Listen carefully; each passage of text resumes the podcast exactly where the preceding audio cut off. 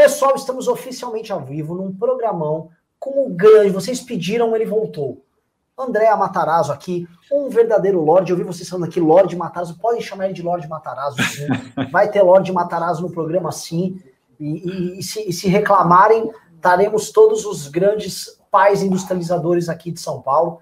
Então, Andréa, bem-vindo. Maravilhoso contar com você. E eu sei que a gente vai fazer. Vamos começar falando de barraco aqui, se você não se importar. Ah, o cara é um lorde, mas vamos falar de barraco. Desculpa, vai ter uns barraquinhos foi, aqui. Foi muito, muito bom o convite, muito obrigado, viu? E prazer estar aqui com o Renan, com o Ricardo, com todo, toda a turma do MBL, podendo falar um pouco, comentar um pouco o que está rolando pelo país. Ótimo. Então vamos começar com a treta, André, que é o seguinte, né? É, poxa, sabe, vou falar aqui, fazer uma meta, meta linguagem, não é meta alguma coisa, eu não quis usar a palavra meta. Como é que eu, como é que eu vou tentar, entenda o meu drama, como é que eu vou tentar falar de um desqualificado como o Dudu Bolsonaro e de uma treta com um cara tão classudo como, como o André, sabe? Tipo, você entende? Homem, sim, sim, sim, é, que situação complicada, mas eu vou ter, que, vou, vou ter que botar você nessa fria, André. Qual é a fria que eu vou ter que te colocar? É, você sabe, a gente já comentou na outra live que a gente fez, sobre a falta de uma elite política pronta e compromissada e que a crise que essa elite política brasileira atual nos legou com que a gente fica, fica assistindo, por exemplo, a ascensão de figuras bizarras, o bolsonarismo faz parte disso, e se a gente conseguisse restabelecer algum tipo de postura no debate, isso seria muito bom para todo mundo. Tanto que eu acho que as pessoas estão começando a procurar isso numa eventual eleição para 2022, mas não sei se vai, vamos achar tem. Fato é, o cara vai no pânico num programa que foi montado claramente para ajudar ele. E aí ele não consegue aguentar um mínimo de crítica, porque quem começou atacando foi o próprio Eduardo Bolsonaro. Né? Eu vou perguntar para você, uh, André, uma leitura que você tenha desse cenário que a gente está vivendo hoje. Para muita gente, para os fãs do bolsonarismo, né, é, o Eduardo Bolsonaro, eu vi fã de Bolsonaro já falou que o Eduardo Bolsonaro foi frouxo. Falaram, você deveria ter dado um soco. Um soco? É, você deveria ter dado um soco no André Marinho. Os Minions estavam lá. Porque... Augusto Nunes contra é, Glenn Greenwald. Exatamente. Mas eu te, eu, eu, eu te pergunto aqui, André, é, você que acompanha o game, você que faz parte justamente do pouco que resta de elite política virtuosa e que as pessoas não têm um pingo, não tem um A para falar de você. Não fala, porra, pode falar assim, até discorda da ideia dele aqui, é discorda, tudo bem, pode discordar. Mas os caras não têm merda para falar de você. Como nesse, nessa maluquice onde Dudu Bolsonaro, ele, presta atenção, ele foi lá fazer barraco, se deu mal no barraco, e aí o público falou, por que, que você não deu um soco no cara? Como restabelecer alguma sanidade nessa história, André? Boa noite. Eu acho que Depende muito também, eu acho, dos eleitores, né, da sociedade. O que, que a sociedade quer para o país? Um tem que escolher, eu acho também, renovação sempre é bom, mas procurar para determinados cargos, você tem que ter gente preparada. Isso eu acho que é um principal ponto. Se preparar para aqueles cargos. Você sabe que eu tenho visto na internet algumas pessoas, às vezes, me perguntam: ah, me, me, me falam umas bandeiras porque eu quero me candidatar. Não. Isso é o contrário, né? Você tem que ter bandeiras, aí você se candidata. Esse é o primeiro ponto. Segundo, quando você assume um, um cargo, você tem que lembrar que você está ocupando um cargo e você representa aquele cargo. Portanto, você tem que ter postura adequada, postura certa. Eu sempre dou um exemplo, vocês já me ouviram falar aqui, o Kim Kataguiri. Conheci o Kim, vi o Kim em cima de caminhão vociferando na Avenida Paulista, bravo, fazendo discurso tal, etc. É, marcando posição. Se elegeu.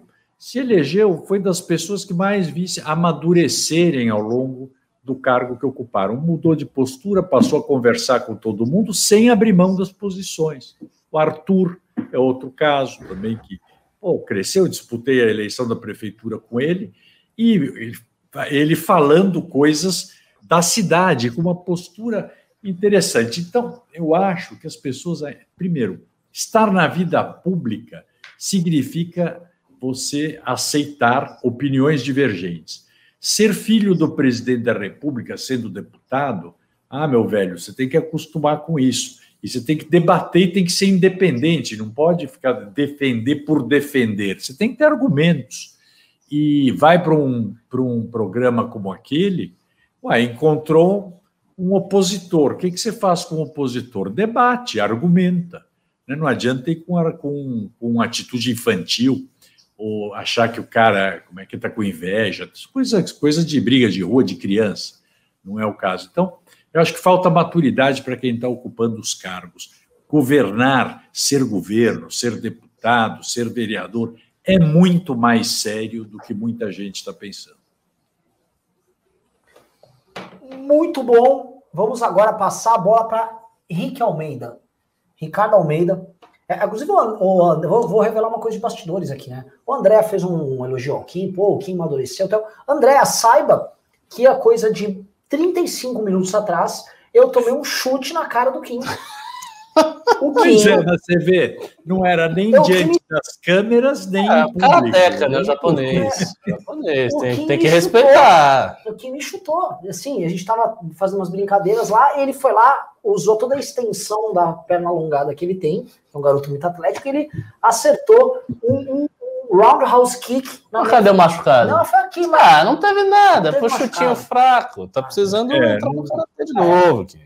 Ricardo, Vamos lá, o que, que eu acho disso aí? Eu acho que existe, não sei se o Matarazzo concorda comigo, mas uma espécie de degradação da cultura política brasileira. A cultura política se degradou, e na verdade esse, esse fenômeno não é nem exclusivo do Brasil, esse é um fenômeno mundial, mas que aqui no Brasil tem as suas características mais eloquentes e um pouco mais excessivas, como quase tudo que acontece no nosso país.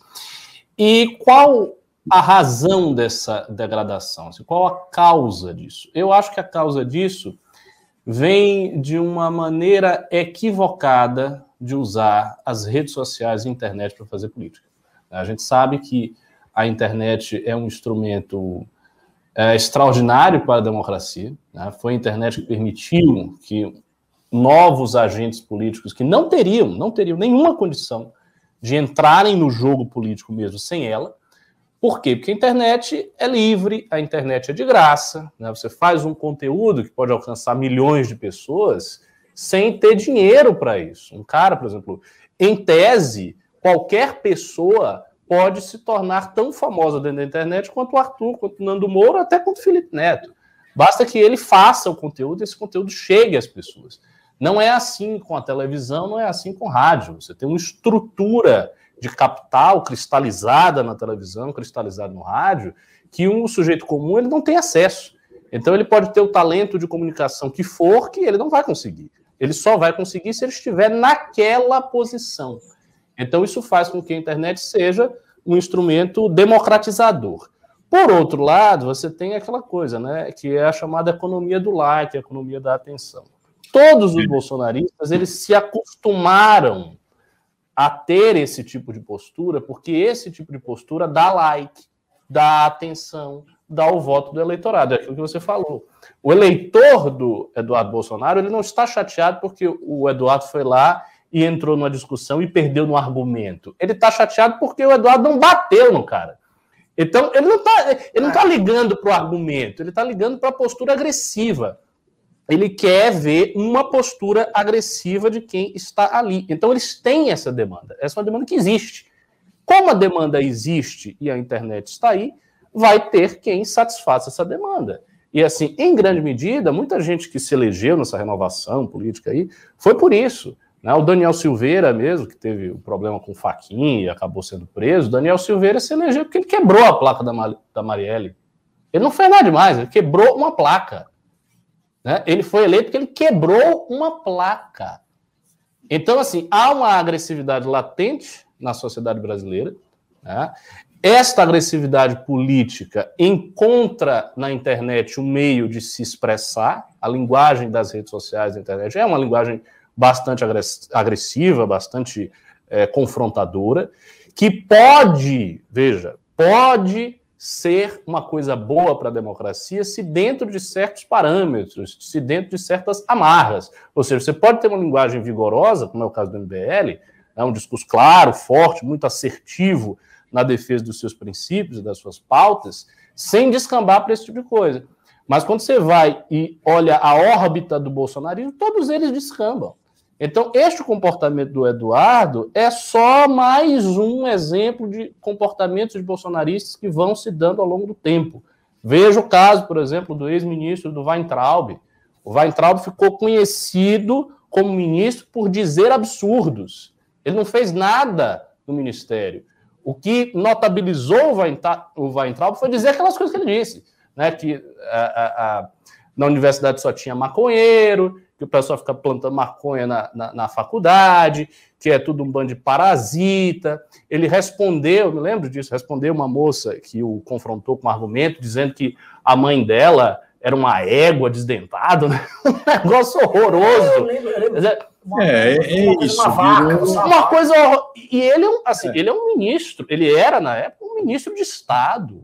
Exatamente. O ministro de Estado, em tese, deve, deve ter uma linguagem muito polida, muito institucional. Deve ser sabe, uma, uma figura que paira para além dessas vulgaridades. E não é o caso. Então, assim, esse é um estilo de fazer política que apareceu aí com as redes sociais e que precisa ser combatido.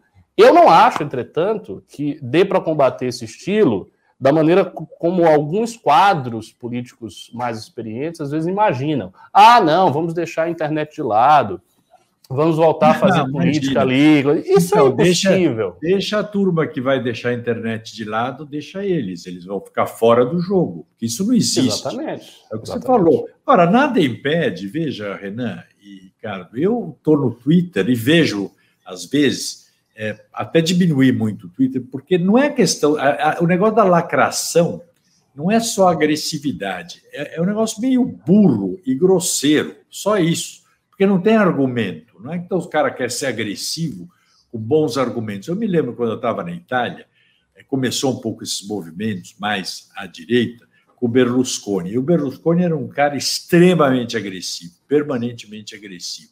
Mas não era grosseiro, não era grosso e era inteligente, tinha argumento. Então, você com argumento você desmonta qualquer coisa, né? Agora, também aí não precisa ser mal educado, não precisa, não é, ninguém, a sociedade não vai aguentar isso muito tempo. Ninguém tem saco de toda vez que abre, liga uma televisão, liga a internet, sai ouvindo desaforo, palavrão, gritaria o tempo todo. As pessoas querem ouvir discussões, debates, gostam de debate, tanto que as pessoas vão em palestras, em seminários e não sei o quê. Todo mundo quer aprender um pouco e precisa aprender, e a gente, quem está na política, deveria se esforçar para colocar de volta no rumo do bom debate, que não significa debate xoxo, mas significa argumento e um pouco de educação. É, e tem um detalhe aí que eu só, só complementando, que é o seguinte: de fato, as pessoas talvez ainda não estejam tão cansadas assim, mas elas tendem a se cansar. É, porque tem, isso vai, tá? isto vai gerando uma atmosfera pesada, divisiva. E a gente já consegue perceber, inclusive na maneira como Lula tem discursado e a ascensão do Lula, a gente já consegue perceber uma demanda de uma certa pacificação. As pessoas Isso querem ver as coisas funcionando, elas precisam, sabe, ver algo funcionando. E tem, e tem questões pragmáticas que estão para muito além de qualquer tipo de discurso, que é o seguinte: eu quero meu emprego, eu quero me desenvolver, eu quero ter menos imposto, eu quero ter menos dificuldade na minha vida, eu quero criar os meus filhos e ter uma boa educação, eu quero ter uma boa saúde, eu quero chegar no hospital e ser bem tratado coisas muito básicas que são demandas universais em todas as democracias e que no Brasil tem. E que esse estilo de fazer política na base da gritaria e de não entregar nada, porque eles não entregam nada, Sim. eles não entregam nada, né? da base da gritaria, de não entregar nada, não vai ser suficiente. Então eu acho que essas pessoas, mais dia menos dias, elas vão sair. Daí. Você vai ver, vocês vão ver nos números de votos que essas pessoas terão na próxima eleição. Como vai mudar. Claro, vão ter votos, etc. Mas já vai ser uma eleição muito diferente das outras. É, num, num, num, quem teve um milhão, dois milhões, etc., nos cargos é, nos, no legislativo, né? vai mudar muito, vai reduzir muito, porque é o que o Ricardo falou. Já tem demanda para uma pacificação, porque o político fica nessa briga direita-esquerda radicalizado, mas a sociedade, ela só quer que tenha o leito do hospital, a vaga na escola, o buraco tampado, as empresas funcionando e o emprego para o filho. É, esse é o ponto. Ela não está. Se o emprego for de direita ou de esquerda, para ele tanto faz, desde que ele ganhe o salário dele no fim do mês e tem um trabalho para cuidar da família. Ah, isso é o que a sociedade quer, coisas objetivas, o que o Ricardo falou. Pessoal, vou pedir uma primeira coisa. Produção, aqui no escritório, saiam da internet que não estiver usando aqui, porque nossa imagem está pixelizada. Segunda coisa, tem um moletom aqui que eu vou leiloar. Então traga um moletom que está aqui do lado de alguém para mim, que eu vou fazer o leilão do moletom aqui nos pimbas. Terceira coisa, tá? Pessoal, estamos com um baita convidado que é o André Matarazzo e a gente só está com 537 likes. No mínimo, vocês têm cinco minutos para nos entregar aqui mil curtidas. Cinco minutos para entregar mil Qual é, pessoal? Tá, o Matarazzo está rindo porque é o sistema chinês, né? Vocês têm cinco minutos, curtam. Vamos lá. Gostei, gostei do O que, que, vocês querem? Que, que, a gente dê um, que eu dê um soco no, no, no Renan para ter live? É, é uma confusão? Aliás, terminando essa live, depois vamos no Instagram do que fala, explique o chute que você deu no Renan. Ele vai ter que explicar o chute que ele deu em mim, tá? Então, assim, não, não, não quero cometer aqui essa desfeita. O André veio aqui numa sexta-feira à noite, podia estar tomando um vinhão, numa boa, tranquilo. Não, tá aqui e vocês não entregam like. Que coisa vergonhosa, pessoal. Que, que, que, cara, que cara eu vou falar com o André depois? Ó, oh, entendeu, André? Eu peço desculpas pelo nosso público, tá? Nosso público tá te constrangendo aqui, André. Peço é desculpas isso. aqui de coração, tá? Eles não, eles não costumam ser assim. Hoje deu alguma coisa, falta de educação ali, Tá? Eu fico até fico constrangido, em nome deles eu peço desculpas já. Posso falar já. Sabe que para mim tratar esses assuntos e com vocês que estão aí nesse esforço bacana para melhorar as coisas, para engajar mais gente na política, para mim, falo com 10 pessoas, 20 mil ou 500, o entusiasmo é sempre o mesmo e vale a pena, viu? Política é uma catequese, a gente tem que ter paciência e mostrar que a coisa vale a pena, e vale a pena, vale muito a pena. Política não é o que a gente tem visto nos últimos anos, não. A política é para ser feita e dá para ser feita com seriedade e é super gratificante. É a forma que você tem de transformar a vida das pessoas. E esse é um ponto, a desvalorização da, da arte da política, ela redunda nesses falsos heróis. É, é assim, o, o fato do Eduardo Bolsonaro, e assim, é uma coisa muito sintomática, já para a gente sair desse assunto dessa treta, mas o fato do Eduardo Bolsonaro e o Flávio Bolsonaro terem vindo a público o Eduardo no Pânico, hoje, e o Flávio lá na CPI na terça-feira, são sintomáticos de duas coisas. Primeiro, a falta de gente qualificada para fazer a defesa do governo, ou a gente disposta a fazer a defesa do governo, porque a gente sabe, o Eduardo foi lá no Pânico, porque o, isso faz parte de uma estratégia de contenção da CPI da, do Covid. Então ele foi lá para isso, mas nem trataram disso, acabou virando uma, uma treta generalizada. Flávio foi lá, não, o Eduardo foi lá isso. E na falta de um senador, são 81 senadores, na falta de um senador para ir lá defender o governo contra o Renan Calheiros na CPI, teve que ir para o filho. E os filhos que foram fazer defesa, tanto um no Pânico quanto outro na CPI, não souberam fazer. For, assim, como é que esses caras, como é que, como é que me surge um culto ao redor desses caras? Como é que, eu, assim, as pessoas falam, não, veja só, o Eduardo é corajoso, Eduardo, por favor, dê um soco no André Marinho. Porra, é. é a que ponto nós chegamos? E até argumentos tem, né, Renan? Até tem argumentos para defender o governo. A gente não vai falar que é 100% ruim, né? Tem coisas. Ah, eu vou, eu vou, eu vou. Eu vou. Você é um ódio, né, Matarazzo. Eu, eu, eu, eu, sou, eu sou bem... das teses que eles têm que defender, tem coisas que são, tem argumentos, a gente pode até não concordar, mas eles têm obrigação de ter os argumentos, eles estão defendendo determinadas teses eles têm que ter o porquê estão, explicar por que estão defendendo determinadas teses. Imagino que esses argumentos eles tenham.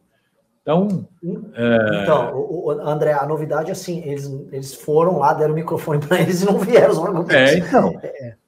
Mas é um é, pouco só... a falta do interesse do preparo, achar que tem por garantido que as coisas se resolvem. Não é assim, não. O governo mudou, muda. É, e o Congresso é complicado, complexo. CPI é complicadíssimo. E o momento do Brasil dificílimo, né? Sim, não, o momento é tenebroso. Eu vou, vou só falar para o pessoal, eu ia leiloar um moletom, só que não tinha um moletom, vou leiloar uma, uma última camiseta que restou da casa de Atenas aqui. Bonito, tá bom, pessoal? Mandem os pimbas aí, vamos fazer o leilão. Essa é a última, é o que restou aqui no nosso, no nosso estoque de modelos. Peço, Jennifer, por favor, a melhore a internet. A gente está aqui em tal qual um jogo de videogame dos anos 80. tá parecendo um, um Atari tá, isso aqui. É, tá é, isso, Atari. Atari. Tá, tá, isso que eu ia falar, da década de 80. É, não, foi total. Fizemos um programa vintage hoje aqui. Olha aqui que beleza é, camisa. Agora vamos falar de estado de São Paulo, aproveitar que nosso convidado sim, aqui sim, conhece sim. o município como ninguém, o estado conhece bem também. Andréa Matarazzo. Pesquisas saíram. Temos aqui Haddad e Bolos se somados indo para o primeiro lugar. Ou seja, pela primeira vez a esquerda parte na dianteira pelo menos nas pesquisas. Detalhe, Haddad está em primeiro sem precisar somar. Sem precisar somar. Sem precisar somar. O Haddad tem 20%, mais Franco 18, 18. E já está em primeiro. Sim. O Boulos tem quanto? Está com os de 15, 17, coisa assim. O Boulos e o Haddad, altíssimo. quando somados, a gente está chegando quase 40% no estado de São Paulo. E a gente corre o risco de acontecer. O desastre Bolsonaro, André, é um troço tão grande, é um troço, assim, tão deplorável, que o Lula, você conhece, aliás, já pedi para você contar um pouco sobre esse período, década passada, retrasada, na verdade, é. que foi o seguinte: o Lula vencia eleições, depois a Dilma vencia, mas eles precisavam ganhar São Paulo porque eles achariam que assim, o domínio completo estava dado quando eles tomassem, eles tirassem o que eles chamavam de tucanistão, tirassem São Paulo da mão do PSDB, e aí com São Paulo, com, a, com as, todas as possibilidades que viriam, tanto orçamentárias quanto inclusive o controle da Polícia Militar de São Paulo, que conhecendo a, a mentalidade do PT, aquilo é, é, seria uma coisa muito bem-vinda. O fato do PT nunca ter, sequer ter tido chance, porque ele nunca teve chance nas eleições aqui, era uma coisa que é, você criava um balanço de poder, especialmente no período que você tinha o Aécio em Minas, São Paulo, com o PSDB, e aí o PT é. ganhando lugares. Exatamente. O que que acontece?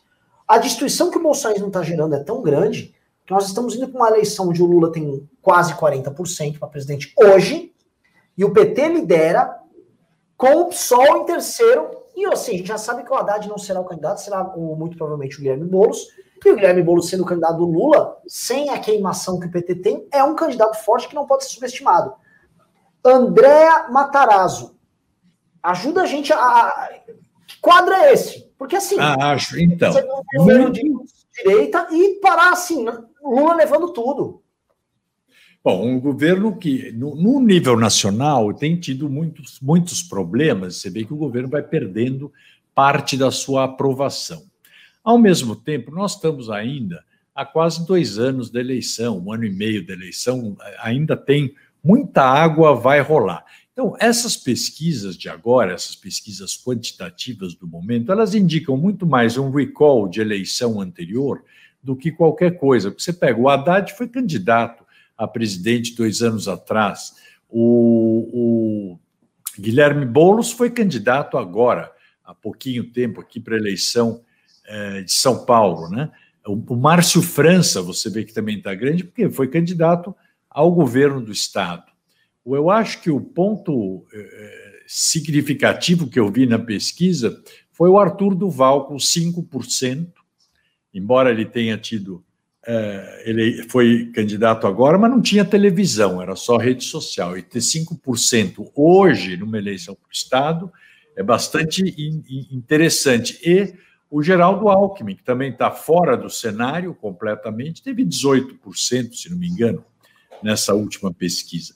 Acho que o que você vê hoje é um fruto dessa radicalização ainda existente. Então, tem aí a, o, o ressurgimento do Lula coloca o PT para cima numa eleição, porque todo mundo voltou a falar é, no PT de novo, inclusive aqueles que estão furiosos com o Bolsonaro, né, que votaram nele porque não votavam mais no PT, hoje podem voltar a, a votar no PT. Então, ela sinaliza isso, mas ainda vão mudar os atores é, muito. Né? Então, precisa ver quem vai ser o candidato do PT aqui em São Paulo exatamente, porque eu acho que se o Lula for candidato a presidente, eu tenho quase que certeza que ele força o Haddad a ser candidato aqui em São Paulo. É, precisa ver quem vai ser candidato pelo PSDB aqui no governo do Estado. A rejeição ao governador é imensa, também hoje no Estado de São Paulo, é muito grande, mas também muda, né? As circunstâncias, também o momento é muito difícil para quem está no governo, né? Então, eu acho que ainda é um cenário que ele só mostra um pouco uh, o, o, o, recall dos nomes, né, a lembrança dos nomes. O pontos significativos aí, para mim, nessa pesquisa, foi o Geraldo Alckmin e o Arthur Duval. Henrique Almeida. É, eu concordo. Que não é o costureiro, só queria avisar.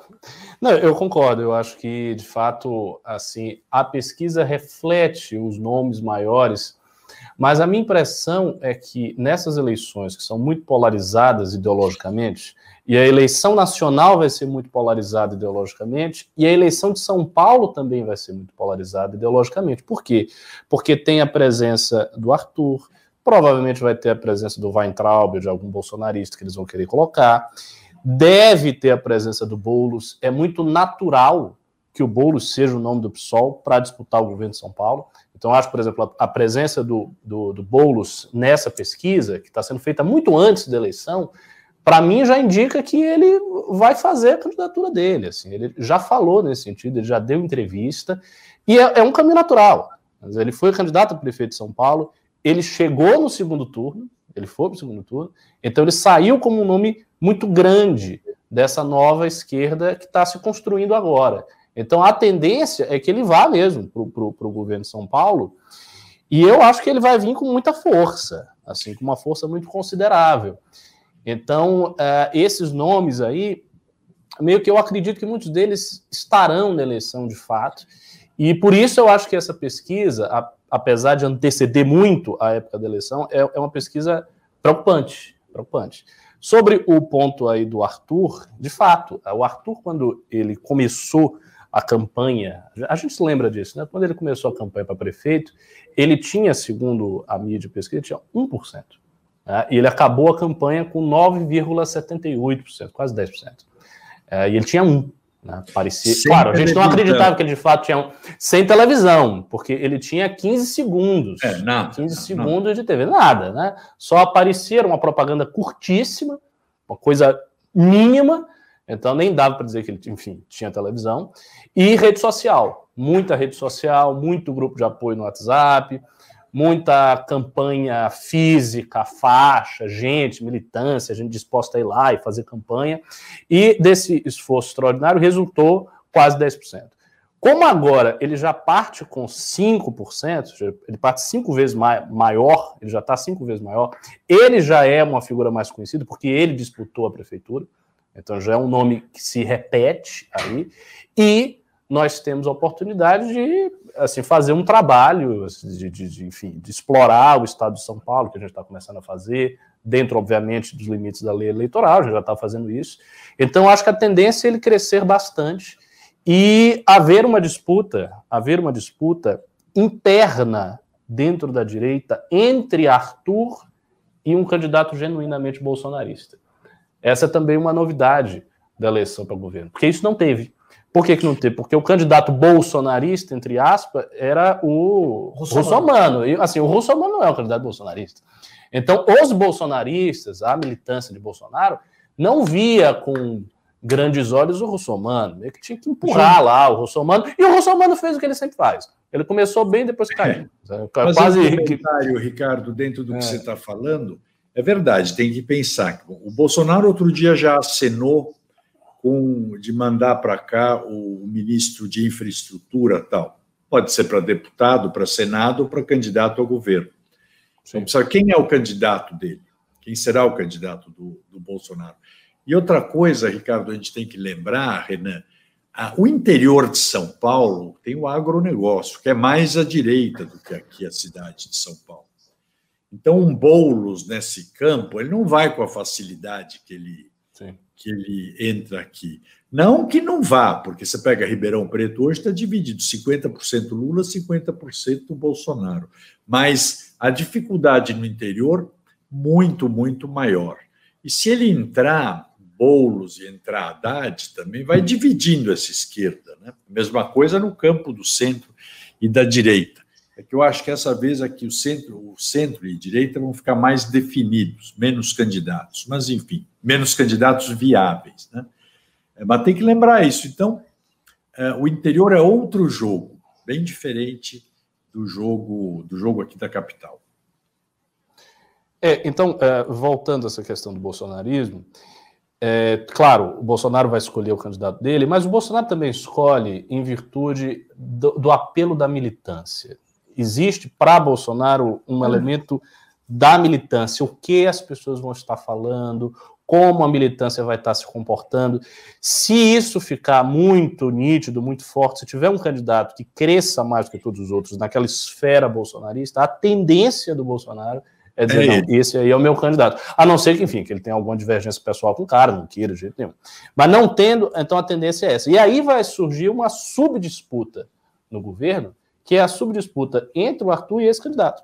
Porque eles vão estar disputando um nicho muito parecido que é o nicho de pessoas que não votam na esquerda de jeito nenhum.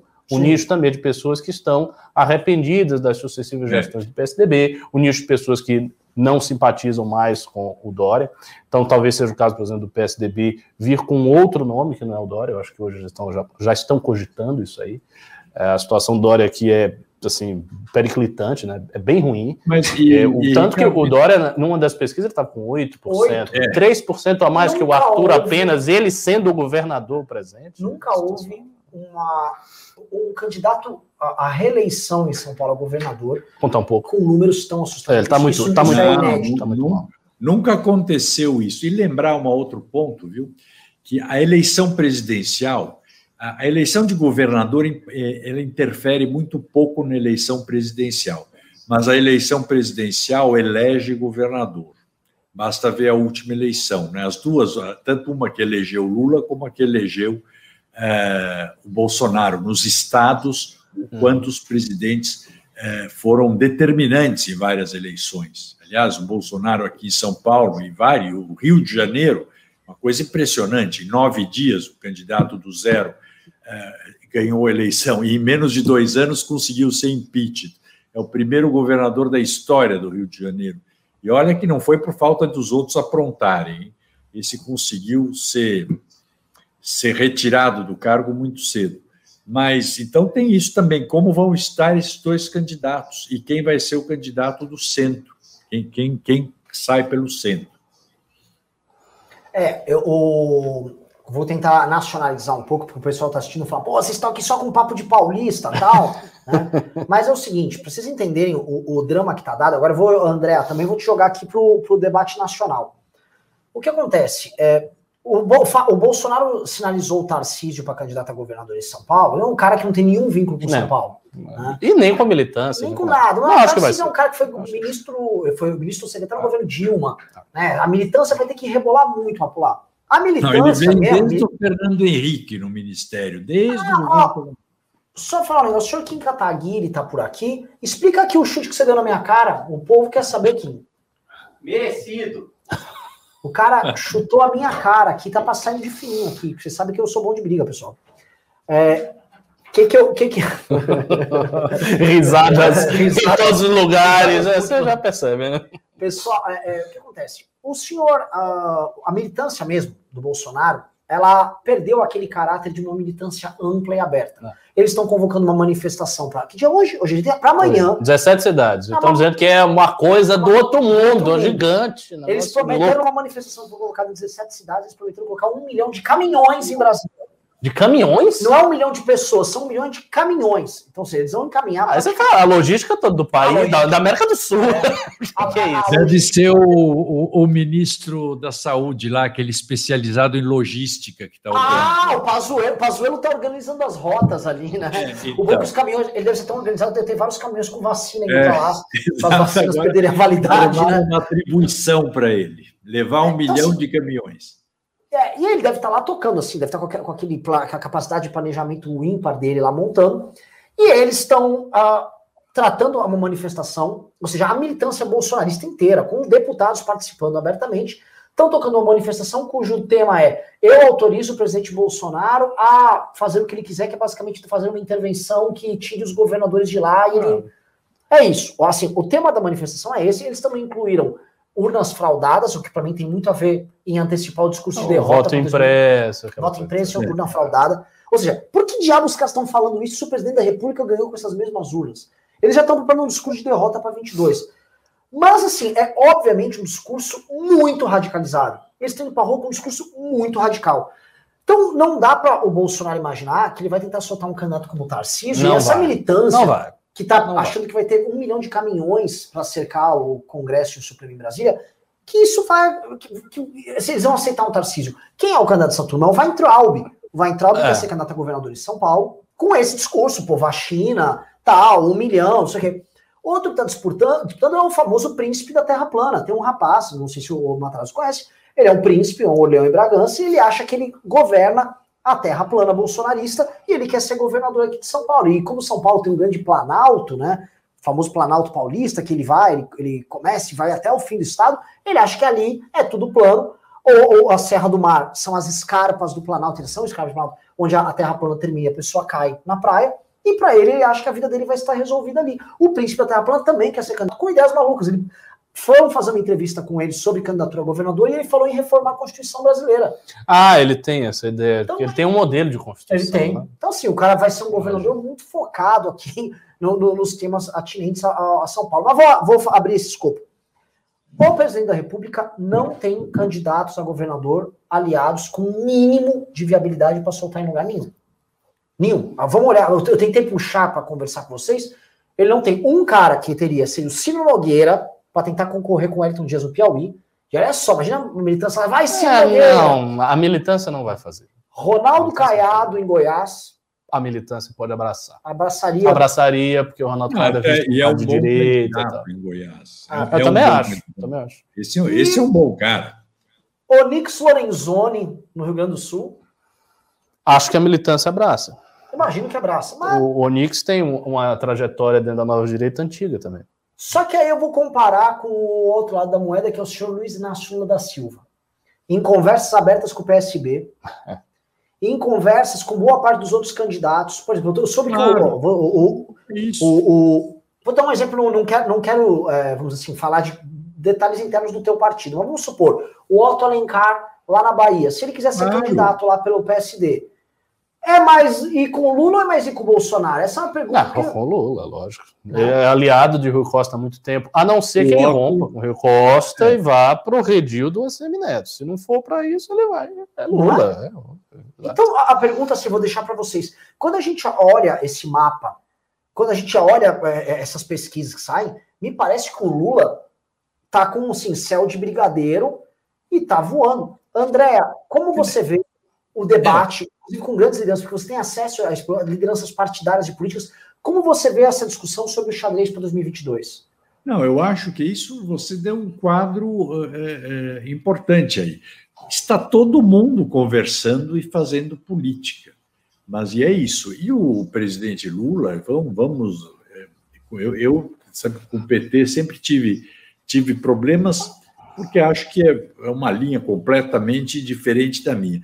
Mas que o Lula sabe fazer política, sabe fazer política, tem liderança, tem liderança. E ele está costurando isso. Você vê que ele, esse Ciro Gomes, dá porrada nele e depois volta a conversar.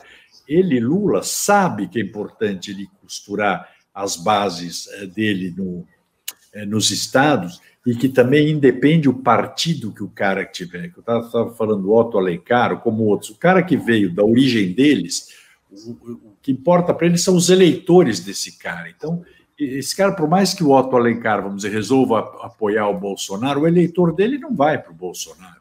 Então, é, essas coisas, é, os partidos, né, é, a conversa dos partidos, está rolando e vai acabar surgindo alguma coisa também no centro, pelo esforço que está se fazendo, o taço que foi também foi falado, por acaso, tal como uma, uma coisa assim, mas de repente começa a ter adesão. Né? Então, no primeiro turno, claro que vai ter o candidato do centro, um ou dois, é, vai ter mais a esquerda em cima, tem segundo turno, que é determinante. E o Lula sabe disso. É, o que ele está preocupado é com isso, ele quer isso. É, é, é ir costurando e não brigar com ninguém, para ter a junção com ele é, no segundo turno. E deixar e provocando o desgaste e a rejeição ao atual governo. Ele já foi governo, ele foi presidente, ele sabe, ele sabe a força que tem a máquina do governo e sabe o ônus que é ser governo numa eleição também, principalmente agora. Agora, presta saber também que instrumentos o Bolsonaro vai usar e se ele vai parar de brigar com todos os partidos, brigar ou, ou confrontar todo mundo o tempo inteiro. O partido vai esperar, os partidos esperarão muito em cima da hora para definir para que lado vão. Infelizmente, também os políticos hoje, na cabeça deles, estão muito mais preocupados com a próxima eleição do que com a próxima geração. Então, os apoios e os acordos eh, de última hora, em função do interesse eleitoral de cada um dos estados, ele acaba prevalecendo. Eu acho que uma mudança que teve, pelo que eu ouvi, que o Luciano Huck parece que não deve sair candidato. Né? Assim assim estava nos jornais essa semana. Também muda, né? porque ele pode não ser ainda uma liderança política, mas ele tem um, é um candidato com uma popularidade muito forte. Então, todas essas coisas eu acho que a gente tem que ter é, sempre falo, né? Tem, não pode ser ansioso para fazer política, tem que ter frieza para esperar e ir construindo as condições favoráveis para você ter os apoios mais no, na reta final. Vou passar para o Ricardo agora para também fazer essa leitura de, de, de, cenário aberto aí, né, de Brasil. Mas antes eu queria fazer um, um, um, comentário sobre isso. Que Bolsonaro, se a gente fala assim, pô, na época, agora na, na, época da. Na época, né, em fevereiro, quando o Bolsonaro sendo com apoio ao Pacheco, arrumando emendas, e com apoio ao Lira, arrumando emendas, ambas ainda não pagas, pode dar uma merda aí, né? Tem uma merda contratada. O... Todo mundo fala, ah, não, agora o Bolsonaro está no jogo, ele vai conversar. Bom, pintou essa CPI, a militância nesse instante está atacando o Pacheco como se não houvesse amanhã. Aloprando o Pacheco, atacando meio abertamente, e estão atacando o Renan Calheiros com manifestações, assim, com 10 pessoas, mas com um bonecão lá da Carla hum. Zambelli, lá em, lá em Maceió, na, na casa do, do Renan Calheiros, assim, comprando um tipo de briga e fazendo exatamente o que eles fizeram com o Rodrigo Maia logo após apoiar a eleição do Rodrigo Maia para a presidência da Câmara dos Deputados. Eu fico um pouco espantado, porque assim, não demorou muito, foi naquele prazo que a gente comentou. Sim. Falta só terminar de, assim, de se queimar de vez com o Lira. Agora, com o Pacheco já queimou, e com o Renan Calheiros, que é um cara que operaram com ele ali, naqueles temas mais sensíveis, tipo lava-toga e tal, já estão em guerra aberta. É, Ricardo Almeida, somando essa, esse ponto aqui que é, eu acho que agora sim, o incêndio já está dado. Como você vê o mapa das forças e como elas vão se alinhar agora para a eleição de 22? Bom, vamos e, lá. Ó, Matarazzo, quiser aí, vai, põe a colher, vai falando. É, uma, uma coisa, eu posso, eu posso quase a gente sempre diz quase, porque a gente tem que ser modesto na apreciação do futuro, né? Para não incorrer em erro. Mas eu posso quase cravar é o seguinte: Bolsonaro não vai compor com ninguém direito, porque ele não é assim. Ele simplesmente não é assim. Então, imaginar que de repente ele vai acordar e vai começar a fazer aquela composição política clássica, como o Lula, com toda eloquência, cedendo parte do poder, nacos do poder para Fulano, Ciclano, ele não vai fazer isso porque ele nunca foi assim, ele não é assim e ele não vai mudar. Esse é o primeiro ponto. É mais ou menos como você imaginar o Henrique Meirelles, o Henrique Meirelles que a gente conhece, esbravejando, vociferando, lá revoltado com várias pautas populistas, o Henrique Meirelles. Ele não vai fazer. Não é o Henrique Meirelles, o Henrique Meirelles não vai fazer isso. Então, o Bolsonaro. é isso, não, não dá. O Bolsonaro não vai fazer isso. Então, quem vai fazer a composição mesmo é o Lula, é um candidato aí do centro, um ou dois candidatos do centro, o Ciro, que também vai tentar fazer a composição. E o que, que o Bolsonaro vai fazer? O que, que ele vai fazer? Primeiro, eles acreditam, de uma maneira fantasiosa, que Bolsonaro tem um voto sem precisar de nada. Por quê? Porque Bolsonaro se elegeu em 2018 numa campanha absolutamente atípica, com aliados que não eram ninguém e que ele elegeu esses aliados né, da, da, bancada do PSL que ele teve, aquela bancada grande, praticamente ele elegeu todo mundo ali. Né, dos governadores que foram eleitos sob os auspícios dele, foi ele que ajudou. Né, o Zema, o Witzel, o governador lá de Santa Catarina. Claro. Então, ele, eles realmente acham que o Bolsonaro não precisa de nada. Então, essa é a primeira coisa: o Bolsonaro não precisa de nada. Segundo, as composições que eventualmente ele faça para ter palanque serão de dois tipos. A primeira composição vai ser aquela ultra pragmática, como você citou aí o Ciro Nogueira no Piauí. Este cara ele não vai ter apoio da militância de Bolsonaro, ele não vai ter apoio. Ele vai ter um apoio muito fraco, muito residual, mas ele vai fazer uma, uma, uma eleição normal, ele vai disputar o pleito como qualquer político tradicional, oligarca, disputa o pleito lá. Ele vai sentar com as lideranças deles, com o deputado que tem na aba dele, com os prefeitos, com os vereadores, e vai construir a sua pirâmide eleitoral, que é assim que a coisa funciona. Tem um outro tipo de aliança, um outro tipo de palanque, que é o palanque ideológico. Por exemplo, por exemplo, se for o Weintraub a sair como governador de São Paulo, com o apoio do Bolsonaro. Weintraub é uma figura ideológica. Este cara, ele consegue o apoio da militância. E o que a militância vai fazer? Ela vai lá, voluntariamente, pegar santinho do cara, pegar adesivo do cara, pegar perfurite. Ela vai fazer um trabalho de graça que os políticos tradicionais não têm, que eles vão pagar pessoas para isso. Então, eles vão fazer. Isso vai dar voto? Algum voto isso dá. Mas eu não acho que é suficiente. Por quê? Duas razões. Essa militância diminuiu, ela diminuiu muito de número. É, muita, muita gente que estava com Bolsonaro saiu não está mais disposto a fazer esse trabalho. Então, é, as fileiras diminuíram. É como se eu tivesse um exército aqui desse tamanho, agora tem um exército desse tamanho. A gente percebe. E, exemplo, e lembrando, né, Ricardo, que tem exatamente a situação que tinha um ano e meio ao contrário hoje. Um ano e meio antes da eleição dele, estava todo mundo na rua pedindo impeachment da Dilma. Hoje está quase isso ao contrário, pedindo impeachment dele. Então, isso faz com que a oposição cresça né, ao longo do tempo, e vai crescer com esse negócio de vacina, com a, o, a, economia se não reagir, tem uma série de coisas. Não é uma eleição, não vai ser a moleza que foi a outra eleição, muito pelo contrário. É uma ilusão infantil quase achar que vai ser isso. Só lembrar aqui, o, o, a eleição de 2018, o Bolsonaro foi carregado pelas pessoas e colocado. É. é assim, a, a, não existe outra descrição mais precisa havia um fenômeno, um fenômeno político único. Ele começou em 2013, ele ganhou sentido em 2014, 15, 16. Ele não tinha representação política, Exato. ele achou representação, muito também por falta de opção. É mas isso. a representação política foi, era o Bolsonaro, toma uma facada no meio do processo, aí essa representação política, as pessoas falam, é ele. Na mítica, ele vai. Ou seja, os astros se juntaram no momento Isso. certo, na hora certa. No... Isso não acontece toda hora, não é toda eleição. Exatamente. Não, não é. acontece toda hora. E, só que o Bolsonaro Depois, conta que isso acontece. Por exemplo, ele acha que tem um carisma absoluto. É. O que, que não está também ainda contando nessa eleição? O jovem. O que, que o jovem vai fazer? Fora a militância bolsonarista. O que, o MBL vai fazer? Porque agora uma coisa é você tentar agitar as pessoas nesse momento, não tem eleição. Tá. Daqui a, da hora que tiver seis meses de eleição, que o debate começa a ficar mais acalorado, você vai ter também a juventude cobrando a conta aí de uma série de coisas, de compromissos que não foram honrados, tal, que é natural é, em cima de qualquer governo.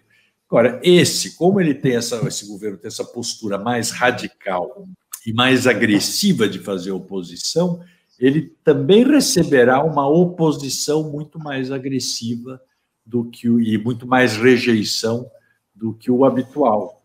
Essas são eu coisas que eu falo. É de quem não conhece, infelizmente, a política, eu até acho que tem que mudar tudo, mas tem que mudar a legislação eleitoral, que é feita para não mudar. Ela é ruim, tem que mudar tudo. Mas quer jogar o jogo, não adianta você querer é, jogar tênis no campo de futebol você vai ter que jogar futebol, mesmo que você não goste das regras, é chato essa coisa de esperar, compor, mas é assim. Para ganhar a eleição, ainda é assim. Eu acho que ele não, não teve uma mudança. No, a nova, a tal da nova política decepcionou o eleitorado, decepcionou a sociedade. É. Então, o, o Renan falou uma coisa no começo voltou uma demanda para o equilíbrio e para um pouco de tranquilidade que as pessoas querem abrir a porta de casa e não querem tomar uma porrada, uma cusparada na cara, um xingamento. É, quer abrir a porta de casa e poder olhar, conversar com os amigos, etc. Aliado a isso, além de toda essa pressão de pandemia, desemprego e tudo isso. Olha, é um cenário André, complicado. É, e, e o, o, você falou algumas coisas, uns dados aqui, quem está assistindo, é bem legal, porque eu gosto de acompanhar, ficar lendo as pesquisas, meço com redes sociais, meço o que a gente está fazendo, a gente vai tirando umas conclusões. Você falou dos jovens, né? A faixa hoje que mais repudia o governo Bolsonaro, em termos de idade, a faixa etária é 16 a 24 anos, mas disparada. É, é mas é incrível, é era o contrário, é. Renan. E era, era o contrário. Exatamente. Exatamente. O, todo mundo sabe, as piadas sobre o bolsonarismo em 2016, 2017 era o Bolsonaro vai perder porque o eleitor dele não tem idade para tirar o time. Essa era a piada, os memes eram sobre isso. É hoje, é. é uma é, é uma, hoje a militância do Bolsonaro tem mais de 65 anos. Entrem, a gente entrou em, eu passei essa semana com algumas pessoas do MBL em vários grupos de WhatsApp bolsonaristas que estão organizando essa manifestação maluca aí. São senhores e senhoras de idade profundamente saudosos do período da, da ditadura militar. E é verdade. Entendeu? E são pessoas que não. não acho que, eu acho que o lance é o seguinte: aquela coisa de redemocratização, eles já deviam ver com certa desconfiança lá nos anos 80. Como eles viram que o negócio, né, ah, deu errado, não sei o que tal, então eles estão, quer saber, esse homem aqui, vamos voltar para aquela época boa ali, eu não tinha que ficar ouvindo esses comunistas aí, qualquer coisa mandava pela porrada. É um discurso muito... E tem, obviamente, uns outras pessoas com um perfil mais ideológico mesclado no meio. Esses caras não conseguem dialogar com o resto da população, como o fenômeno antipetista que o Bolsonaro se apropriou, dialogava. O fenômeno do, da, do Fora Dilma era um fenômeno muito abrangente. Você é tinha jogador de futebol, cantor sertanejo, gente é de todas as classes sociais, todas as faixas. Era um fenômeno abrangente. E o discurso era aberto: somos contra a corrupção. É. Que é contra o roubo do PT. É, isso é fácil, isso é Eu sou contra o roubo do PT. Agora você dizer, eu sou a favor de uma intervenção militar com este é, governante, que é um incompetente, mas... assumindo todo o poder. Todas aquelas Aí, bandeiras do antipetismo, então é contra o PT. É, hoje é um contra relativo. Por quê? Porque é corrupto. Bom, e o que, que aconteceu? Tinha o Sérgio Moro, o ícone, que todo mundo se pendurava no, no, no Sérgio Moro como antes. Hoje não tem mais Sérgio Moro. Tanto ele se desmoralizou por um lado, como o governo se desmoralizou por outro, em ter tirado ele do governo, ter terminado a Lava Jato. Não tem a Dilma, quer dizer, é o que eu falo. Esse cenário que ajudou a construir a eleição do Bolsonaro não existe. Então ele tinha que criar as ferramentas, é, a, criar as ferramentas para disputar uma eleição é, politicamente, né, com força política, senão ele vai correr o risco, é, usando a piada que existia, de que ele, como é que é, ele não vai ganhar eleição porque o eleitor dele. Não, é, o, não, não, tinha voto, é, pois é, mas agora ele pode perder a eleição porque o eleitor dele não precisa mais votar. Também. Exatamente. né? Ainda tem isso. Exatamente. É. É, e, eu, e tem um, um detalhe que é o seguinte também: o voto útil, e o voto útil costuma acontecer nos setores, vamos dizer, mais médios. Né? As pessoas começam a fazer voto útil. O voto útil ele vai começar a pintar contra o Bolsonaro a partir do momento onde as pessoas vão ver que o Bolsonaro ele perde para o Lula no segundo turno. As pesquisas todas vão indicar um amplo favoritismo do Lula. E lá para março do ano que vem, eu estava achando que ia acontecer no fim do ano, não acho. Vai acontecer lá para março do ano que vem, vai ter um favoritismo tão exacerbado do Lula e a situação do governo Bolsonaro vai estar tão agravada, porque simplesmente não há nenhuma curva de melhora que a gente vai falar. Eu falei, ah, ele poderia estar com um ponto. Ele não poderia estar nada, não tem nada. Ele não tem. Então, ele, ele está brigando agora com o presidente do Senado e está xingando o Renan Calheiros. Esse é o estágio atual do governo Bolsonaro. E agora, se você discorda dele, os filhos dele têm que te dar um soco na cara. O chute do Kim, é um parlamentar correto. Eu não duvido nada. Tá? O que está acontecendo? Não há perspectiva de melhor, essas pessoas vão tentar caçar qualquer coisa que tiver no meio do caminho. Até o Ciro. Você sabe qual é a diferença do Ciro para os demais? O Ciro está fazendo campanha. Eu fico, eu fico, eu fico com gastura isso que eu aí. ouço as lideranças partidárias não, é a eleição, porque não pode, porque tem, tem que botar a cabeça para fora agora. É, o Ciro está fazendo há anos. Ele, ó, ele já fazia antes da eleição de 2018, o Ciro já estava fazendo campanha. Ele criou a militância dele, ele criou rede social engraçada com ele, Cirão da Massa, não sei é. o quê vários slogans, coisinhas assim, sabe? Que é um discurso. Que hoje é muito importante. É muito importante porque a gente tem rede social, as pessoas gostam disso, elas veem memes. É, é assim que funciona. Criou um discurso. Então, assim, ele tem militância. Eu acho que o problema do Ciro é sempre aquela coisa. A sua fragilidade diante do PT. Né? Chega o PT, ele sempre leva um baile do PT, ele está aí tomando baile do PT há muito tempo. Então, eu, eu diria que isso vai acontecer de novo. Mas ele está fazendo campanha, isso é indubitável. Então, tá porque eu acho o seguinte: a, a, a, a, resistência eleitoral que ele tem nas pesquisas é prodigiosa, porque quando a gente compara, por exemplo, o que acontece do Bolsonaro com esses candidatos da terceira via, é os caras lá com 3, 4%.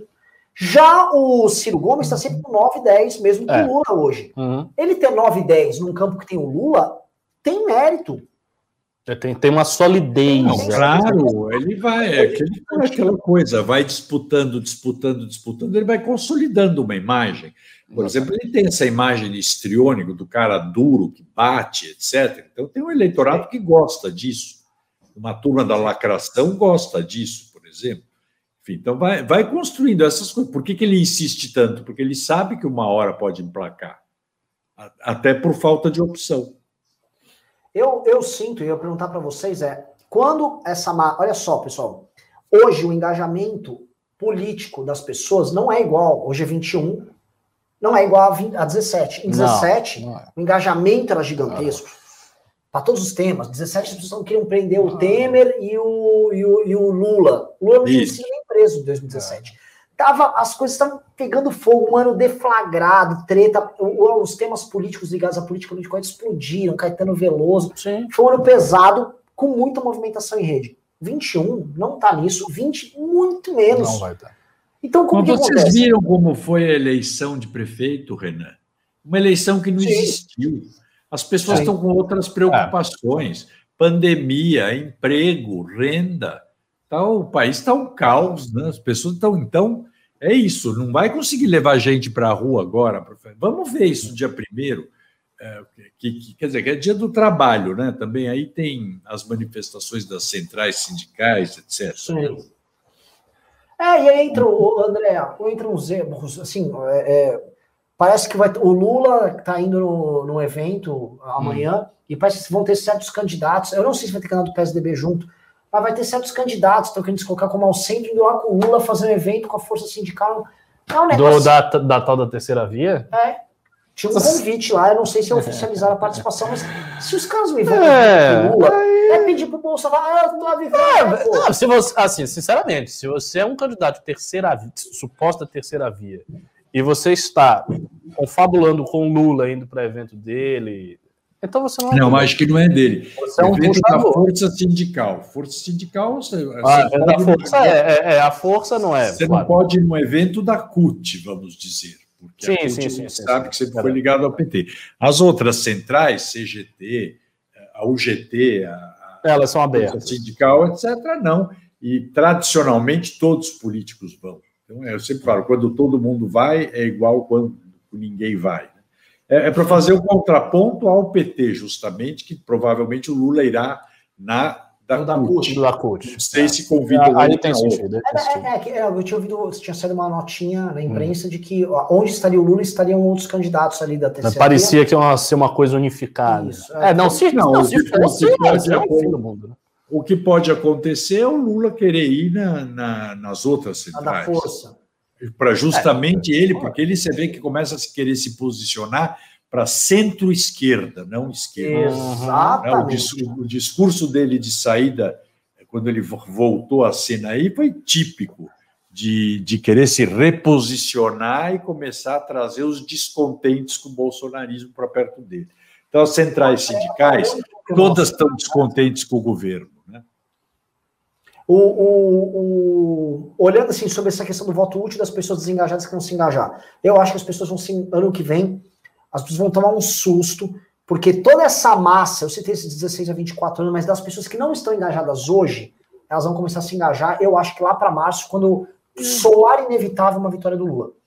E eu acho que quem estiver fazendo pré-campanha hoje vai se beneficiar muito desse voto alternativo que vai tirar o Bolsonaro do segundo turno. Queria saber da opinião de vocês, se é possível ou sou eu, poliano, me iludindo aqui. Começando com o Ricardo e passando para o André. Então, assim, possível, eu acho que é possível, tudo é possível. Mas eu tenho um temor que eu já expressei aqui várias vezes no News, que é o seguinte: é, a gente ter vários candidatos de uma terceira via muito pulverizada, né? um tem três, um tem dois, um tem quatro, tem cinco. Esses candidatos, isso aí vai rolando, não se define um nome nitidamente maior do que todos os outros, o tempo vai passando. E aí, quando chegar esse período, o pessoal que está preocupado com o cenário do Lula ganhando do Bolsonaro no segundo turno, vai, pode tirar o voto do Bolsonaro e transferir para outro candidato, mas essa transferência pode ficar pulverizada do mesmo jeito. Ela pode ser uma transferência que vá um pouco para um, um pouco para outro. E, eu não, e aí eu não sei se vai ser suficiente para tirar o Bolsonaro do segundo turno. Porque ah, eu acho que o Bolsonaro vai chegar no, no, na eleição de 22 muito degradada a posição dele. Porque a gente está vendo que a popularidade dele está caindo, a reprovação do governo está aumentando, e ele não tem cartas na manga para tirar e jogar na mesa e fazer uma reviravolta. Não, não tem, né? a gente não vê nada disso. Eu ele tinha um auxílio. Eu tinha um auxílio. Volta, a gente falou que vai ter reviravolta, me a reviravolta. Tinha um auxílio. O Andreasa, um jornalista amigo nosso, vocês conhecem, o Andreasa defendia a tese de que o Bolsonaro poderia chegar forte para 22 com o auxílio emergencial. Mas já naquela época parecia difícil, porque assim, a pandemia não vai perdurar o tempo todo, o dinheiro não é infinito, o, o quanto, né, o valor do auxílio que hoje ele, ele tinha, o último que ele deu, era baixo, já não está agradando, já não estava agradando as pessoas.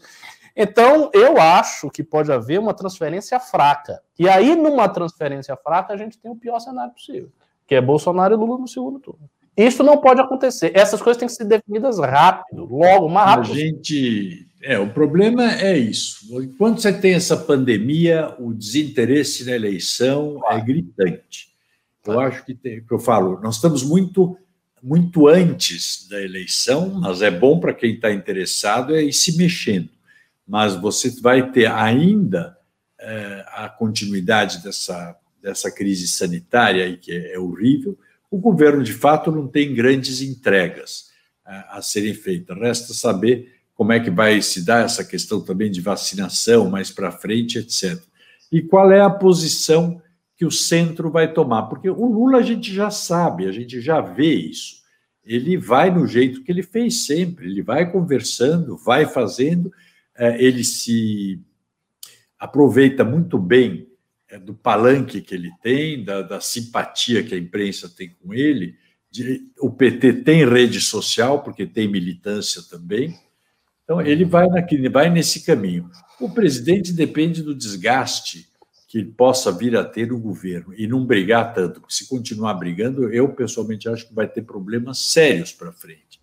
Ao mesmo tempo, é ver o que, que, que, é, o que, que o centro vai fazer, porque precisa se definir logo também, os outros partidos. O que, que vão fazer?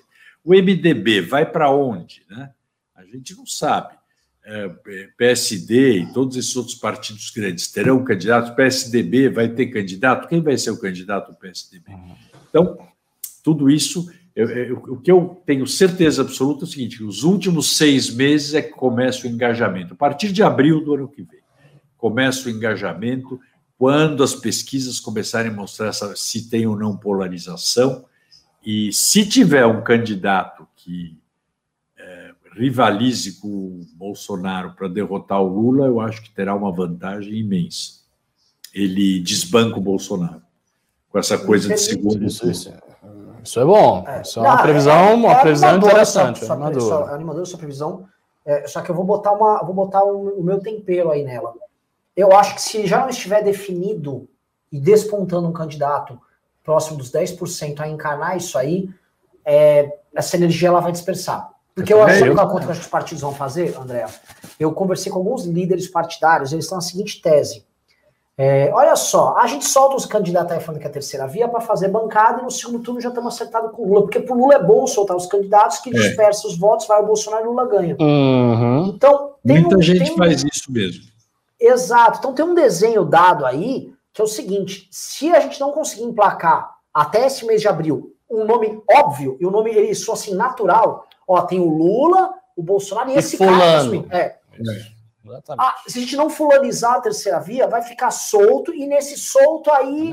então, vai chegar em cima da hora, não vai fazer ninguém.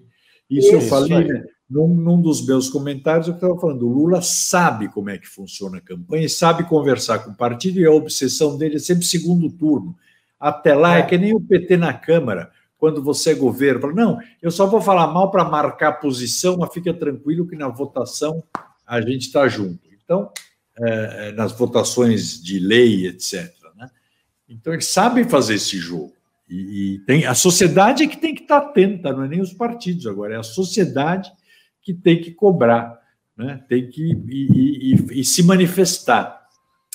E realmente, Arthur, o, Renan, tem essa coisa do voto útil que existe aqui, de todo mundo querer, sabe, entrega os pontos e vota em quem vai ganhar. Isso está muito errado.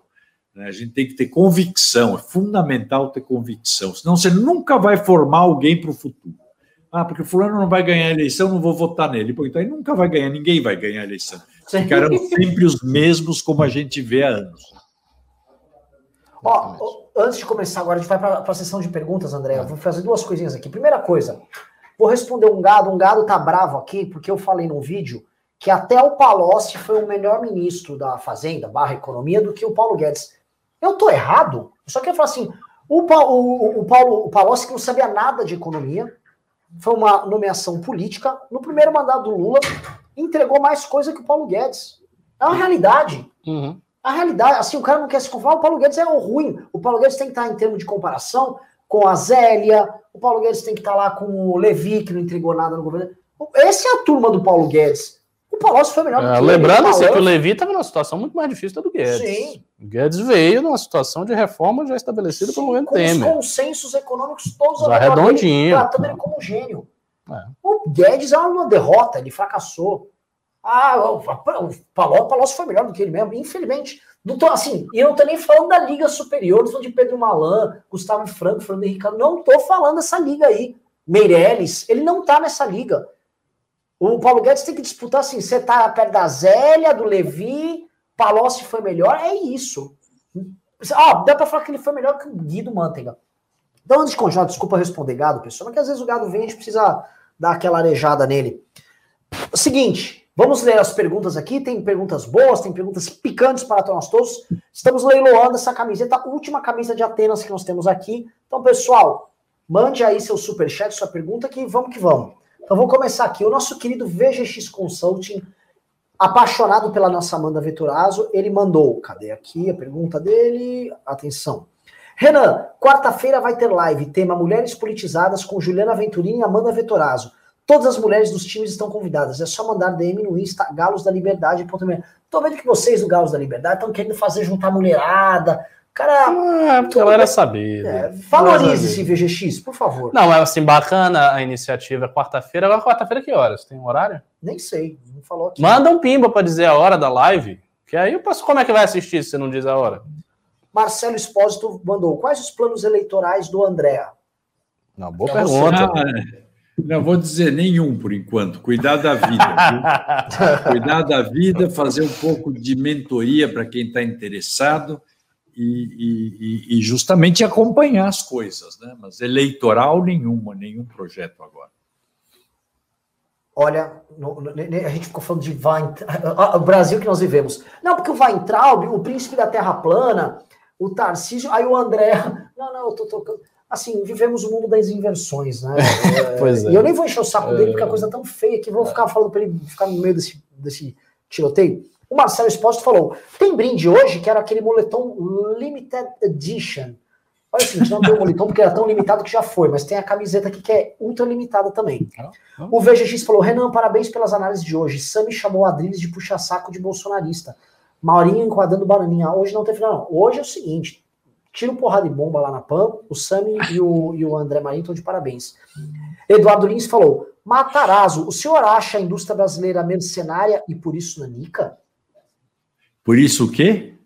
Nanica. Ele falou: pequena. Matarazzo, o senhor acha a indústria brasileira mercenária e por isso nanica? Não, não, acho o seguinte: a indústria, que é de onde eu nasci, né? O que aconteceu com a indústria é que você teve governos ao longo do tempo. O Brasil foi muito pouco friendly para a indústria.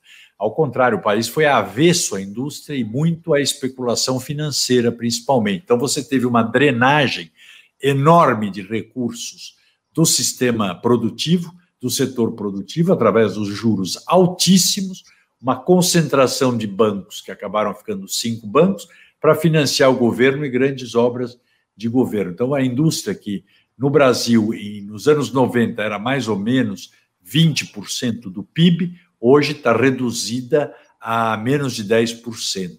Mas foi porque o governo foi devastador, os governos todos, inclusive o que eu participei, foi devastador para o setor produtivo, infelizmente. Acho que a indústria que sobreviveu foi a, foi a indústria, o agronegócio, né, que sobreviveu é bem se modernizou e foi bem, mas tinha. Esse sim, sempre teve apoio de Banco do Brasil, eh, de linhas de financiamento, etc. E uma classe, vamos dizer, eh, produtora desconectada da questão política e só trabalhou, e trabalhou bem. Posso fazer um. um vou, vou, dar, vou, dar, uma opinião sobre. Vou ter uma leve discordância com você. A desconexão, Não, né? É, claro. porque é o seguinte: o único setor que conseguiu montar uma bancada séria que defende eles em Brasília é o tá. agro. A bancada da agricultura é fortíssima.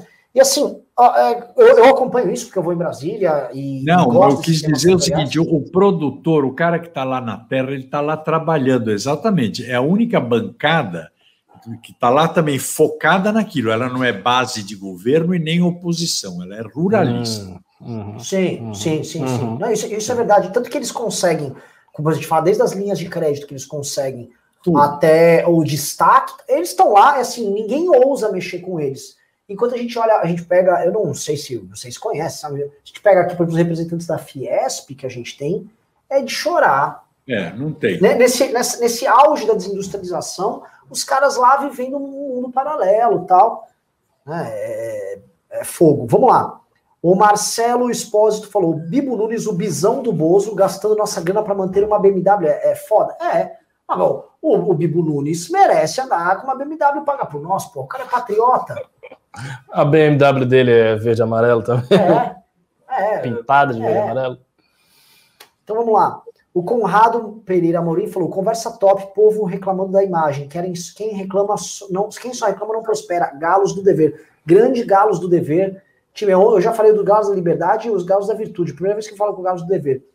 VGX mandou: vamos tentar colocar o Zanon como deputado estadual aqui em Santa Catarina no que vem. Ajuda ele a limpar o Bolsonaro. O Zanon é maravilhoso e eu acho que trabalhou direito ele vai ganhar a eleição. Menino muito talentoso. É uma coisa a se fazer, é ver essas pessoas boas tal fazer um programa de, enfim, alavancar. Tem que levantar, a galera. Ver se vocês fizeram a reunião aqui, fiquei feliz. O Tomás falou, Andréa, você acha que existe líder político já estabelecido com alguma experiência pública que possa fazer um discurso contundente contra os populistas? Bela pergunta. Boa pergunta. Contra? Os populistas, Lula e Bolsonaro, vamos dizer assim. Hoje, Hoje. Líder, líder político formado, pronto, não vejo. A gente não vê, porque se tivesse algum que fosse líder político efetivamente, ele estaria presente, né? estaria visível. É o, é o nome que nós estamos falando que tem que aparecer e tem que aparecer logo. Eu, eu vejo pessoas em cria informação boas que você tem, mas pronto para disputar essa próxima eleição, acho muito difícil, até porque acho muito difícil, não, não vejo, não consigo ver, porque ninguém se preocupou em fazer um projeto é, e, e, e, avançar com o projeto. Eu lembro e repito sempre quando foi feito o PSDB. Ele tinha um projeto, o pessoal saiu do MDB, criou o partido, porque tinha um projeto para o país, com pessoas que estavam se dedicando a se formar para aquilo. Ganharam a eleição um pouco antes, você conseguiu realizar alguma coisa porque tinha gente preparada para isso. Hoje eu não vejo gente, se, nem vejo gente se preparando, um ou outro, que hoje já mencionei, mas no geral se preparando para ter essa liderança política. A gente vê os políticos do Brasil hoje, todos trabalham na base da pesquisa. O cara quer saber, faz a pesquisa, o que, que as pessoas querem ouvir, sai repetindo. Isso não é líder. Para mim, líder é aquele que tem convicções e que convence as pessoas a seguirem Exatamente. ele por causa de suas convicções, como Churchill teve quando foi para a guerra, perdeu a eleição seguinte, mas se transformou no maior líder é, do século XX, porque ele tinha uma convicção e defendeu ela, independente de eleição. E eu não vejo hoje no Brasil os políticos fazerem isso. Agora eu estou vendo todo mundo foi para a direita. Eu me lembro quando eu fui para o PSDB, eu era discriminado, porque a moda era todo mundo ser esquerda. Então, é, hoje até o depois, quando era esquerda, até o partido, me lembro do Paulo Maluf, o PP, o PP virou Partido Progressista. Então, as pessoas não têm convicção. É um certo modismo, isso que é muito ruim. Então, eu acho que surgirão é, esse movimento mais para a esquerda, que radicalizou um pouco, na hora que começar a ir para o centro, surgirão lideranças novas que estão surgindo que tem que se preparar para isso, com convicção. Não precisa ganhar a eleição amanhã, nem a próxima. É, André, é exatamente. O nosso vai, trabalho é esse. Vai para cima. é. Sabe que eu fico agoniado, André? Que, por exemplo, muita gente, nosso público, muita gente, jornalista, conversa, estão cobrando da gente. E a terceira via, a terceira Pô, meu, a gente está começando aqui. Então, Mas eu entendo é que tem essa agonia e fico feliz que tem a expectativa. O Kim é um garoto, vou dizer, o Kim chutou minha cara hoje. é isso. É 25 anos. 25 anos. Vocês estão, puseram o Arthur para disputar a eleição para a prefeitura. Não ganhou? Não ganhou, mas vejam o resultado, é estrondoso, extraordinário ter feito 10% dos votos. Então, por exemplo, você quer ver um quadro, eu se tenho me batido muito isso, um quadro excelente que tem hoje, por Eduardo, Eduardo Leite, o governador do Rio Grande do Sul. Sim. É um cara que tinha que ser, ser preparado pelo partido, por um grupo político, para ser presidente no futuro. Pode não Sim. ser nessa, mas tem, tem próximas eleições, né? o mundo não acaba assim de uma hora para outra. Pô. A gente tem que persistir, né? Vamos lá. Uh, o Arthur do Nascimento ele fez uma pergunta, mas acho que é, ele formulou um pouco errado, que ele falou assim, senhor Matarazzo, não lhe constrange falar que Bolsonaro tem coisas boas a argumentar? Não lhe pesa a consciência perante as mortes fruto de incompetência? Ele não falou que o Bolsonaro tem coisas boas, ele falou que ele tem que ter, ele tem que ter argumento, ele tem argumento. É, ele tem eu ia dizer, deixa eu até falar, não, não me constrange, porque todos os governos têm coisas boas, porque o governo ele não é feito só do presidente da República. Como eu fui ministro é, no governo Fernando Henrique, vi bem dentro isso. Você pegou de governos anteriores coisas boas e continuou. Nós estamos falando do Palocci, foi um bom ministro. Por que, que ele foi um bom ministro? Porque ele manteve toda a linha do, não obstante falassem da herança maldita, que gostavam de falar, mas manteve a linha econômica do governo Fernando Henrique. Então, todos os governos, algumas coisas boas têm. Por quê? Porque o país, apesar do presidente, o governo anda, tem ministros mais eficientes, ministros com ideias boas, que vão fazer. Então, você garimpando, você tem. Isso um lado. O outro lado, o que o Renan está dizendo, é, eles têm ideias que eles defendem. E eles têm, se eles defendem essas ideias, imagino eu, é porque eles têm argumentos para defender essas ideias. Então, use os argumentos para defender as ideias. Perfeito. O Rafael Costa falou: o pessoal do entretenimento, o setor mais afetado pelo desastre das vacinas. Nem, nem, se nem isso acordou os sertanejos, porque o jogador de Minecraft pensa que pode dar isso. Ele está se referindo ao Felipe Neto, que, que falou uma coisa que. Esse cara comentou uma coisa, é verdade. Né? O pessoal do sertanejo não está militando contra o Bolsonaro, mesmo o setor deles tendo sido destruído. Mas eles fizeram, esse é o ponto que é, é central. Eles se mobilizaram à maneira deles da parte de, ah, vamos arrumar doações e tal. Eles não são Exato. obrigados a se mobilizar Exato, politicamente. Exatamente. Cara, os caras cantam tipo. O, o artista ele não tem essa ideia de que o artista precisa ter uma opinião política, ele tem que ficar é dizendo opinião política. Claro que não, o artista está ali para fazer e, arte. E, ele pode ter. Não, não, precisa, né, nem precisa. E quando começa é. a ter muito, fala bobagem. Geralmente é ruim, né? É, é, então, lembrar uma coisa: o sertanejo tem um aspecto todo ligado ao interior, ao agronegócio. Sim. E o agronegócio está bem. muito bem, está muito, muito, bem, bem não obstante. Então, esse é outro coisa que eu, que eu posso dizer, para até explicar para o ouvinte que estava fazendo a pergunta. Pega o agronegócio hoje. A ministra Tereza Cristina é uma boa ministra, está fazendo uma ótima gestão no ministério dela. Lá tem argumentos aos montes bons para dizer que tem coisas boas acontecendo. Só que se esse governo ou outro governo, com aquela ministra estaria ótimo do mesmo jeito. Perfeito, exatamente. Porque o setor é dono daquela cadeira. É, é não, é. E, e, é isso que você falou também. As coisas andam, o preço da commodity não depende do Brasil. Ele a tá gente está na tá alta histórica de praticamente todos é. os grãos que o Brasil exporta com dólar lá era em cima. era para o governo estar tá sendo alavancado. Era para o governo agora, se não fosse um governo, um governo de um. Está saindo da crise, está saindo da crise com força. Sim. Não, pensa, preço historicamente alto, mais alto da história, e dólar, porque o governo aqui está mal, o dólar está muito alto, ainda favorece mais ainda o agronegócio. Sim. Sim. O Conrado mandou um recado para quem fica no chat. Ai, não adianta, Lula já ganhou. Para o inferno com essa vibe ruim, estamos aqui por isso não acontecer e vamos conseguir, é. cacete. Gostei isso. da vibe, é isso. É isso aí. E é o seguinte, pessoal, a gente está trazendo assim esse drama, e a gente é um dos que mais traz o drama da terceira via. Tanto que, só queria lembrar para vocês que nós somos atacados diariamente na Jovem Pan sobre o argumento de que não pode ter terceira via. O Constantino hoje acordou só me xingando no Twitter, falando: é, não vai ter terceira via, é o Lula contra o Bolsonaro. O Carluxo falou a mesma coisa, o Felipe falou, por quê? Porque hoje o trabalho é para afundar a ideia de terceira via. Então a gente está trabalhando nisso, tanto aqui abertamente quanto em bastidor. E os nossos inimigos sabem disso. Veja X falou: Renan, chama o Constampano para o debate. Quem já fez Coppola passar vergonha? Joga o Consta na fogueira também. Olha só, sobre o Constantino, eu não vou ficar chamando o Constantino para ficar debatendo aqui e ele lá, na, lá, lá no, nos Estados Unidos. Ele é muito machão para falar as merdas que ele fala, que ele é super desrespeitoso e ele passa do ponto. O Constantino adoraria. E não precisa nem ser debate, mas assim, põe uma câmera e vamos encontrar cara a cara para trocar uma ideia.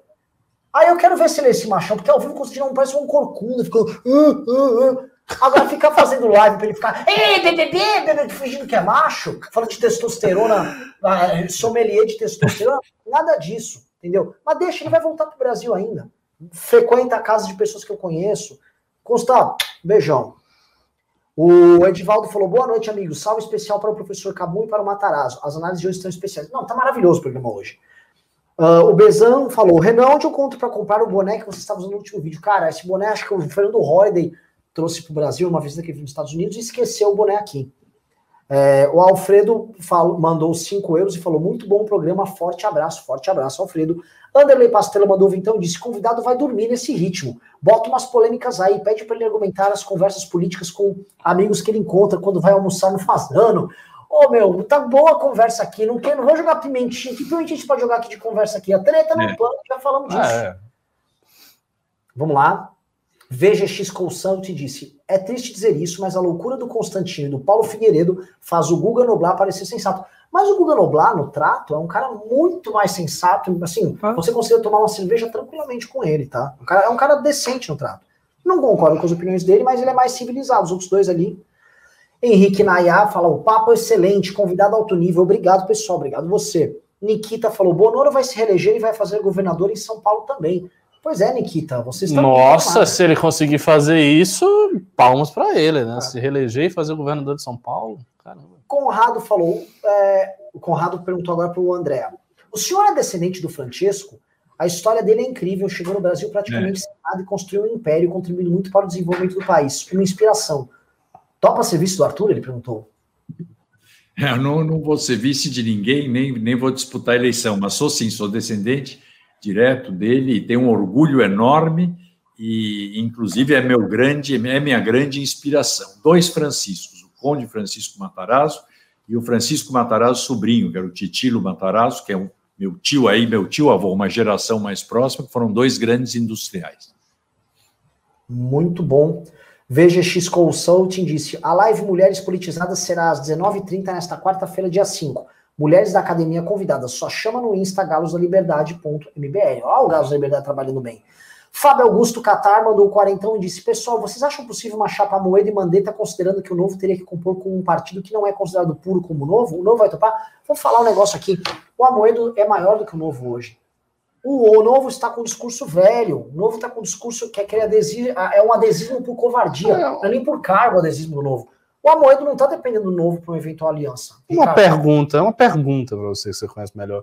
O Amoedo quer sair pelo novo? Ou ele simplesmente não está ligando? Não, ele não está ligando. Não está mesmo, não tá você ligando. não está acabou. Não está ligando, assim, não estou falando que eu conheço, ele me disse isso, mas eu estou falando o seguinte, É o que você está percebendo. Estou percebendo e todos estão percebendo, e o novo, se quisesse corrigir, tinha que chamar o Moedo e falar, Moedo, sai aqui pelo partido. Ah, até porque tem um detalhe, né? Ah, o, o Novo não vai ter um, uma figura presidencial para puxar a voto, para fazer palanque deles, porque assim, eles têm que eleger deputado, eles têm que disputar governo e por aí vai. Então, precisa ter uma figura nacional já forte, fortalecida, que está no debate público que possa fazer isso. Isso seria uma moeda. É, mas não, não, é mas não vai. Não tem coragem, não tem jeito. Renan, eu estou meio com o horário agora meio corrido. Vou precisar dar uma saída, tudo bem? Vê se tem algum Imagina, pimba. Eu só vou tem ter, algum ó, pimba de Matarazzo? Uh... Olha, última perguntinha, esse já dá o tchau. O Eduardo Lins falou: senhor Matarazzo, fortalecendo a indústria não retiraria a economia das costas do agro? Sim. Não, é claro, não, não precisa retirar das costas do agro, mas acrescentaria mais um instrumento de tração para o país, sem dúvida, e de empregos, né? porque a indústria é o grande empregador do país E hoje, mais do que nunca, o Brasil precisa disso. Claro que uma indústria mais moderna, eu acho que a indústria ligada à tecnologia é o caminho que a gente deveria seguir. Eu ia até falar aqui, eu ouvi outro dia uns podcasts desse pessoal que criou aquele uma coisa que chama-se Brasil at the Silicon Valley. Vale a pena vocês verem que é toda a meninada que foi para Stanford e que fez sucesso, criou impressão entrevistas com os brasileiros bem-sucedidos em Stanford.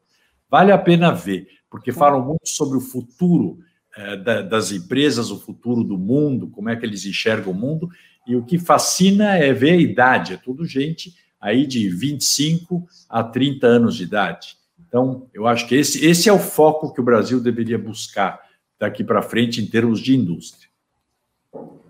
Uh, André, muito obrigado por participar do programa. Até a gente já está realmente no adiantado da hora. Obrigado, foi maravilhoso. Quero você mais vezes aqui, porque de fato o programa rende, o pessoal gosta. Todas as vezes mais... que vocês quiserem, me chama. Se quiser dar meu mail para o pessoal depois também, para o seu pessoal, pode dar. É, ou, eu estou sempre também no Instagram, com o maior prazer. Você responde os DM no Insta? Porque eu posso tudo, tudo. Imagina, então, respondo todos, todos. O Ricardo Almeida, gostei demais das suas opiniões, da sua visão. É, e é bacana ver uma geração nova uh, surgir aí com tanto vigor, tanta força e com ideias de um mundo mais contemporâneo, um mundo mais civilizado, que é o que nós precisamos. Renan, muito obrigado, parabéns mais uma vez e a gente se vê logo. Obrigado para vocês que estão nos assistindo e que força no MBL, que é uma estrutura fascinante que vocês todos criaram e que virará, um dia será um partido forte e vai ajudar nos destinos do país. Maravilhoso. Maravilhoso. lisonjeado. É, foi uma honra. Foi uma honra. O programa está... Obrigado, André. Valeu, valeu mesmo. É, sei lá, deixa a nossa TV aí com alguma, alguma imagem uh, de fundo. E vamos aqui terminar de ler os pimbas, tá? Uh, cadê, cadê, cadê, cadê? O Henrique Nayá disse: Papa, esse papo é excelente, convidado alto nível, obrigado pessoal. Já foi do Nikita e o Conrado. Não, já foi, puta, já tô. Uh, o João Pedro Tudesco mandou 5 dólares disse: Equipe Galos da Virtude presente. Quanta para ganhar a camisa da minha futura casa? Reitor Ricardo, mandei mensagem no privado. Abraço para bancar. Foi, foi. Qual é, o, qual é o nome dele? O João Pedro Tudesco. É aquele João... galo, galo da Virtude ontem que fez Ah, sucesso. eu acho que eu sei. Eu não lhe respondi, não. Enfim, vou, vou dar uma olhada.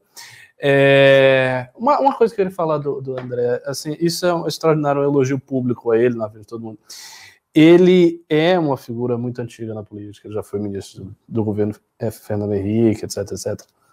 Mas ele não tem o distanciamento que uma figura como ele normalmente tem com essas coisas, sabe? Com, com a nova geração, o discurso, de, de, de análise. É, é, tudo muito redondo. Tipo, parece Sim. que eu tô falando com um cara que faz news todo dia. Sim.